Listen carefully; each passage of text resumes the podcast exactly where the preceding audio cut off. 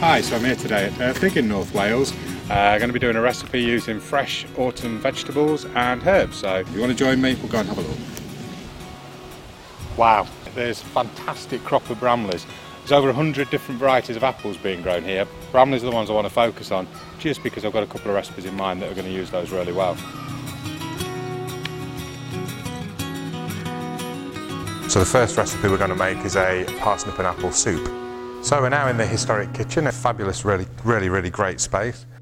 We've got Bramley apple, freshly picked, really, really good smell. We've got parsnips, so again, parsnips, bit of a frost on them helps to bring out the sugars in them, makes them really, really sweet, really flavourful.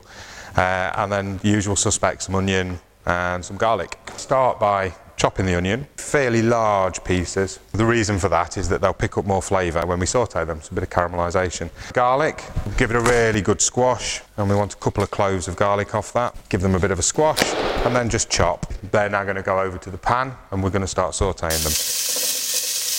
Now it's sizzling away, we're just going to move it slightly off that heat just to let it go down a little bit because I want it to saute quite nicely for sort of three or four minutes while we prepare the parsnips.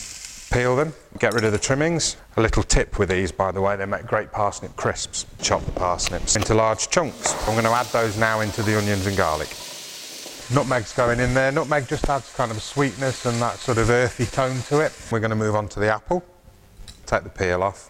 And then we're going to cut this so we end up with fairly thick wedges. Take out that core bit. We're just going to roughly chop this. So we're going to get that all sauteed down. The parsnips are really starting to take on a little bit of colour and soften down. So finally going to put in the apple. And as soon as everything's stirred really well, we're going to add in some water, which I've got there, just hot and ready to go. Just enough to cover everything. I'm going to use a little bit of uh, vegetable bouillon, and I will simply wait 10-15 minutes for that to boil and soften down.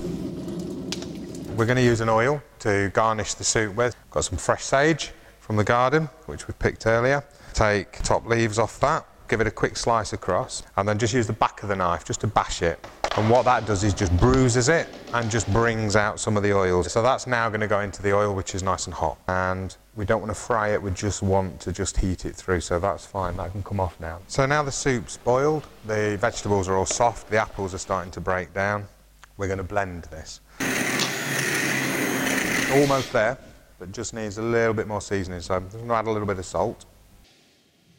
That's better. So I really bring, I can get the parsnip, I've got sharp apple, really seasonal and really great flavours. We're going to serve the soup now, straight from there into a bowl, plain and simple with a little bit of that oil on the top.